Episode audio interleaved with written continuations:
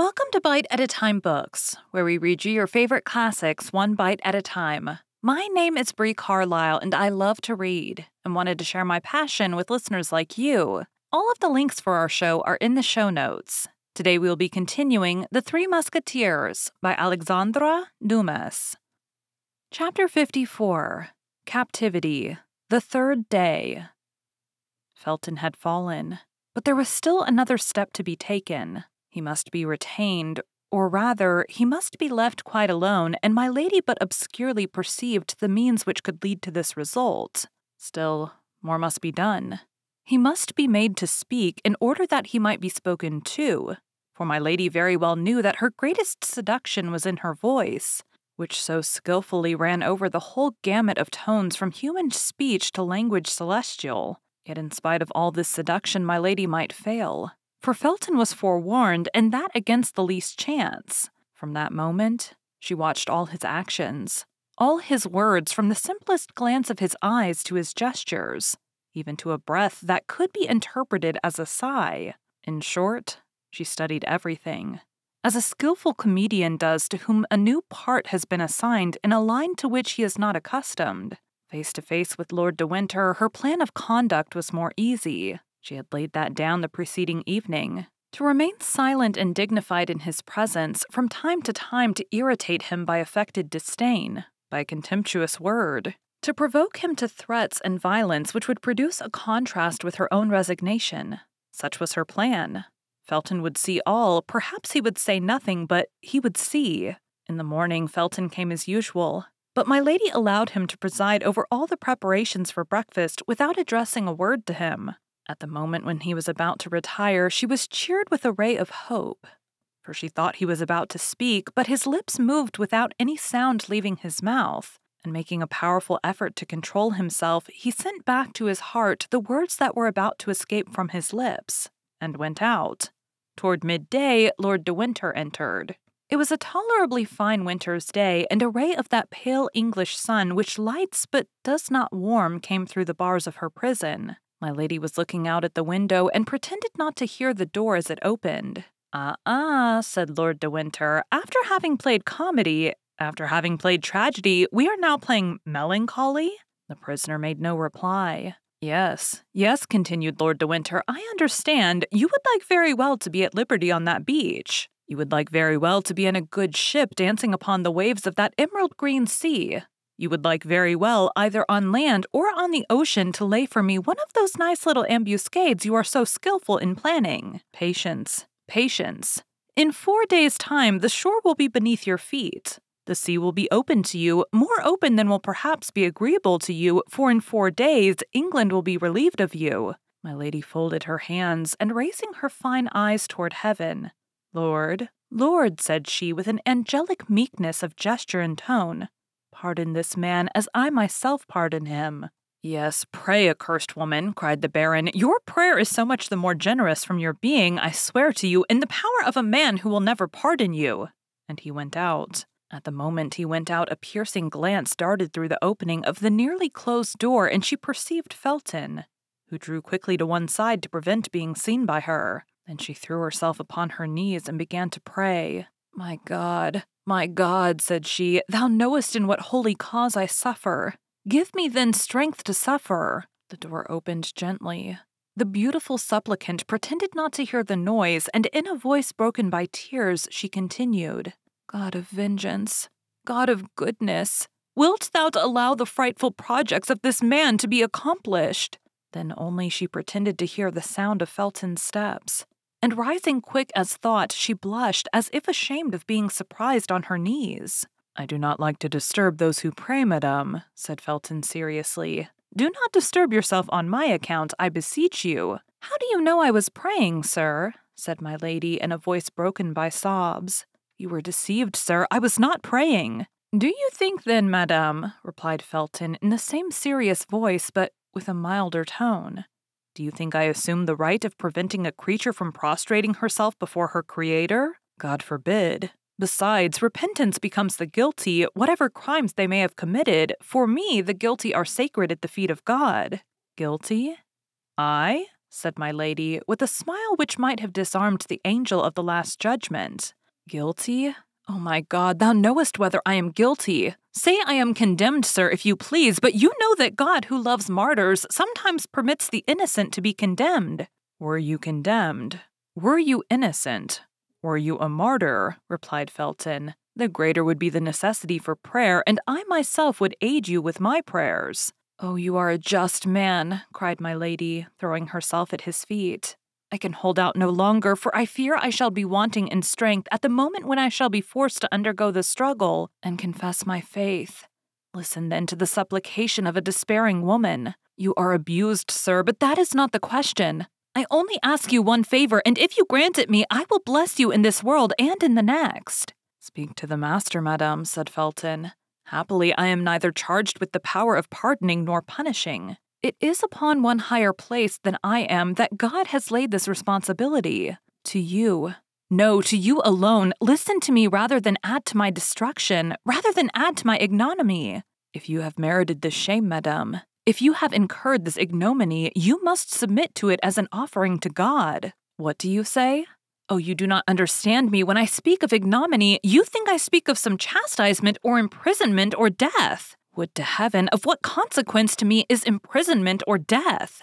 It is I who no longer understand you, madame, said Felton. Or rather, who pretend not to understand me, sir, replied the prisoner with a smile of incredulity. No, madame, on the honor of a soldier, on the faith of a Christian. What, you are ignorant of Lord de Winter's designs upon me? I am. Impossible, you are his confidant. I never lie, madame. Oh, he conceals them too little for you not to divine them. I seek to divine nothing, madame. I wait till I am confided in, and apart from that which Lord de Winter has said to me before you, he has confided nothing to me. Why, then, cried my lady with an incredible tone of truthfulness, you are not his accomplice. You do not know that he destines me to a disgrace which all the punishment of the world cannot equal in horror. You are deceived, madame, said Felton, blushing. Lord de Winter is not capable of such a crime. Good, said my lady to herself, without thinking what it is, he calls it a crime. Then aloud, the friend of that wretch is capable of everything. Whom do you call that wretch? asked Felton. Are there then in England two men to whom such an epithet can be applied? You mean George Villiers? asked Felton, whose looks became excited whom pagans and unbelieving Gentiles call Duke of Buckingham, replied my lady. I could not have thought that there was an Englishman in all England who would have required so long an explanation to make him understand of whom I was speaking. The hand of the Lord is stretched over him, said Felton. He will not escape the chastisement he deserves.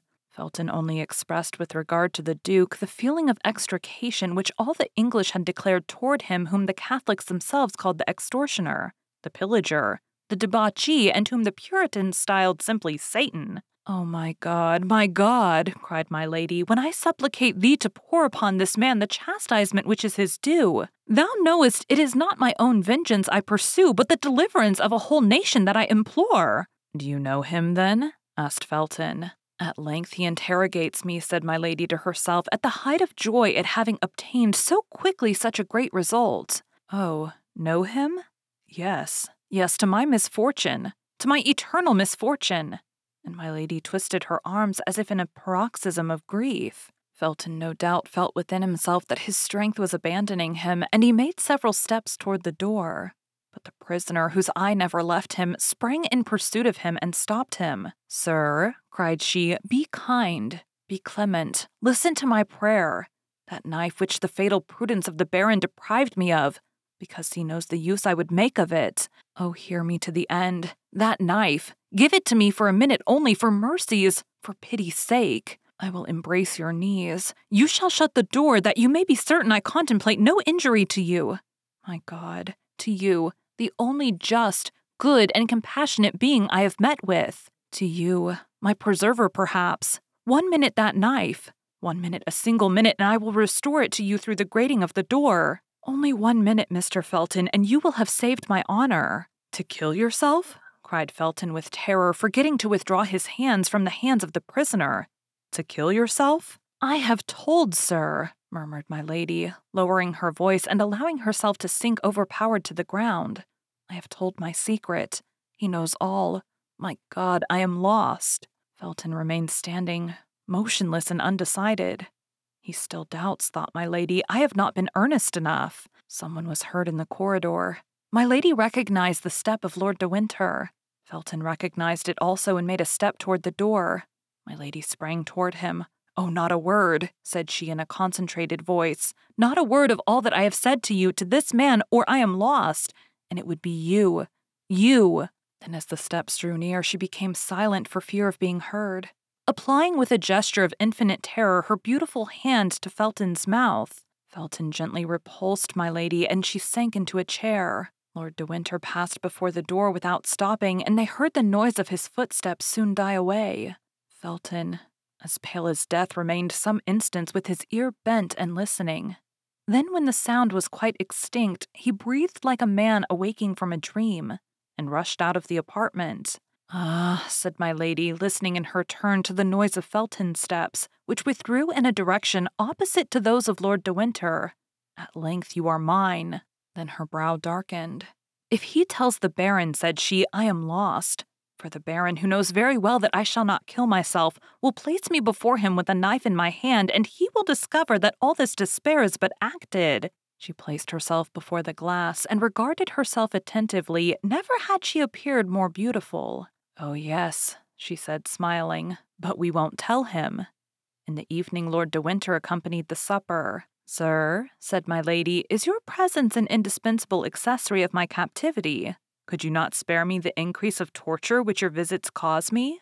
How, dear sister, said Lord de Winter, did you not sentimentally inform me with that pretty mouth of yours, so cruel to me today, that you came to England solely for the pleasure of seeing me at your ease? An enjoyment of which you told me you so sensibly felt the deprivation that you had risked everything for it seasickness, tempest, captivity. Well, here I am. Be satisfied. Besides, this time my visit has a motive. My lady trembled. She thought Felton had told all. Perhaps never in her life had this woman, who had experienced so many opposite and powerful emotions, felt her heart beat so violently. She was seated. Lord de Winter took a chair, drew it toward her, and sat down close beside her. Then, taking a paper out of his pocket, he unfolded it slowly. Here, said he, I want to show you the kind of passport which I have drawn up, and which will serve you henceforward as the rule of order in the life I consent to leave you. Then, turning his eyes from my lady to the paper, he read, Order to conduct. The name is blank, interrupted Lord de Winter. If you have any preference, you can point it out to me, and if it be not within a thousand leagues of London, attention will be paid to your wishes. I will begin again then. In order to conduct to the person named Charlotte Backson, branded by the Justice of the Kingdom of France, but liberated after chastisement, she is to dwell in this place without ever going more than three leagues from it. In case of any attempt to escape, the penalty of death is to be applied. She will receive five shillings per day for lodging and food. That order does not concern me, replied my lady coldly, since it bears another name than mine. A name? Have you a name, then? I bear that of your brother. Ay, but you are mistaken. My brother is only your second husband, and your first is still living. Tell me his name, and I will put it in the place of the name of Charlotte Backson. No, you will not? You are silent? Well, then you must be registered as Charlotte Backson. My lady remained silent. Only this time it was no longer from affection, but from terror. She believed the order ready for execution. She thought that Lord de Winter had hastened her departure. She thought she was condemned to set off that very evening. Everything in her mind was lost for an instant, when all at once she perceived that no signature was attached to the order. The joy she felt at this discovery was so great she could not conceal it. Yes, yes, said Lord de Winter, who perceived what was passing in her mind. Yes, you look for the signature and you say to yourself, All is not lost, for that order is not signed. It is only shown to me to terrify me, that's all. You are mistaken. Tomorrow this order will be sent to the Duke of Buckingham. The day after tomorrow it will return, signed by his hand and marked with his seal. And four and twenty hours afterward I will answer for its being carried into execution. Adieu, madam, that is all I had to say to you. And I reply to you, sir, that this abuse of power, this exile under a fictitious name, are infamous. Would you like better to be hanged in your true name, my lady? You know that the English laws are inexorable on the abuse of marriage. Speak freely, although my name, or rather that of my brother, would be mixed up with the affair, I will risk the scandal of a public trial to make myself certain of getting rid of you. My lady made no reply, but became as pale as a corpse. Oh, I see you prefer peregration. That's well, madame, and there is an old proverb that says, traveling trains youth.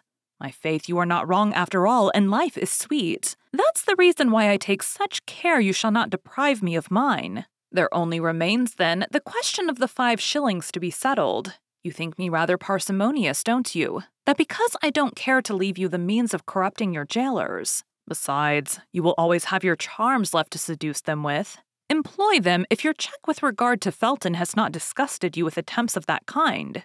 Felton has not told him, said my lady to herself. Nothing is lost then. And now, madam, till I see you again, tomorrow I will come and announce to you the departure of my messenger. Lord de Winter rose, saluted her ironically, and went out. My lady breathed again.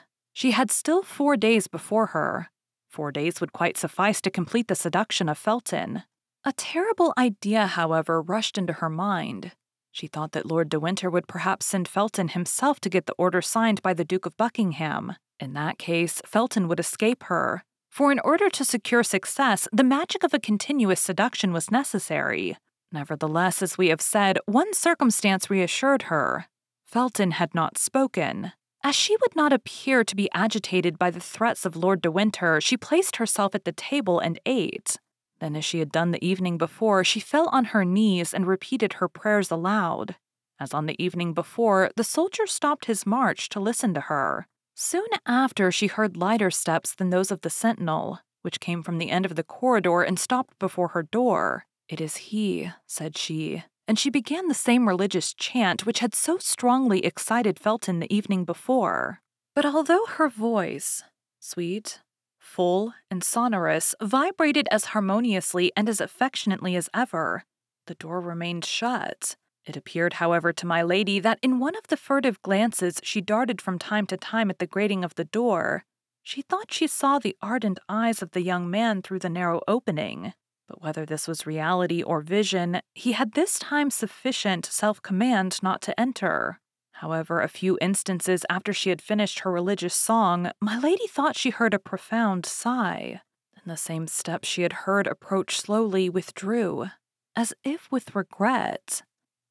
Thank you for joining Bite at a Time Books today, while we read a bite of one of your favorite classics. All of the links for our show are in the show notes. We are part of the Bite at a Time Books Productions Network. If you ever wondered what inspired your favorite classic novelists to write their stories, what was happening in their lives or the world at the time, check out Bite at a Time Books Behind the Story, Tuesdays wherever you listen to podcasts. Again, my name is Bree Carlisle, and I hope you come back tomorrow while we take the next bite of the Three Musketeers.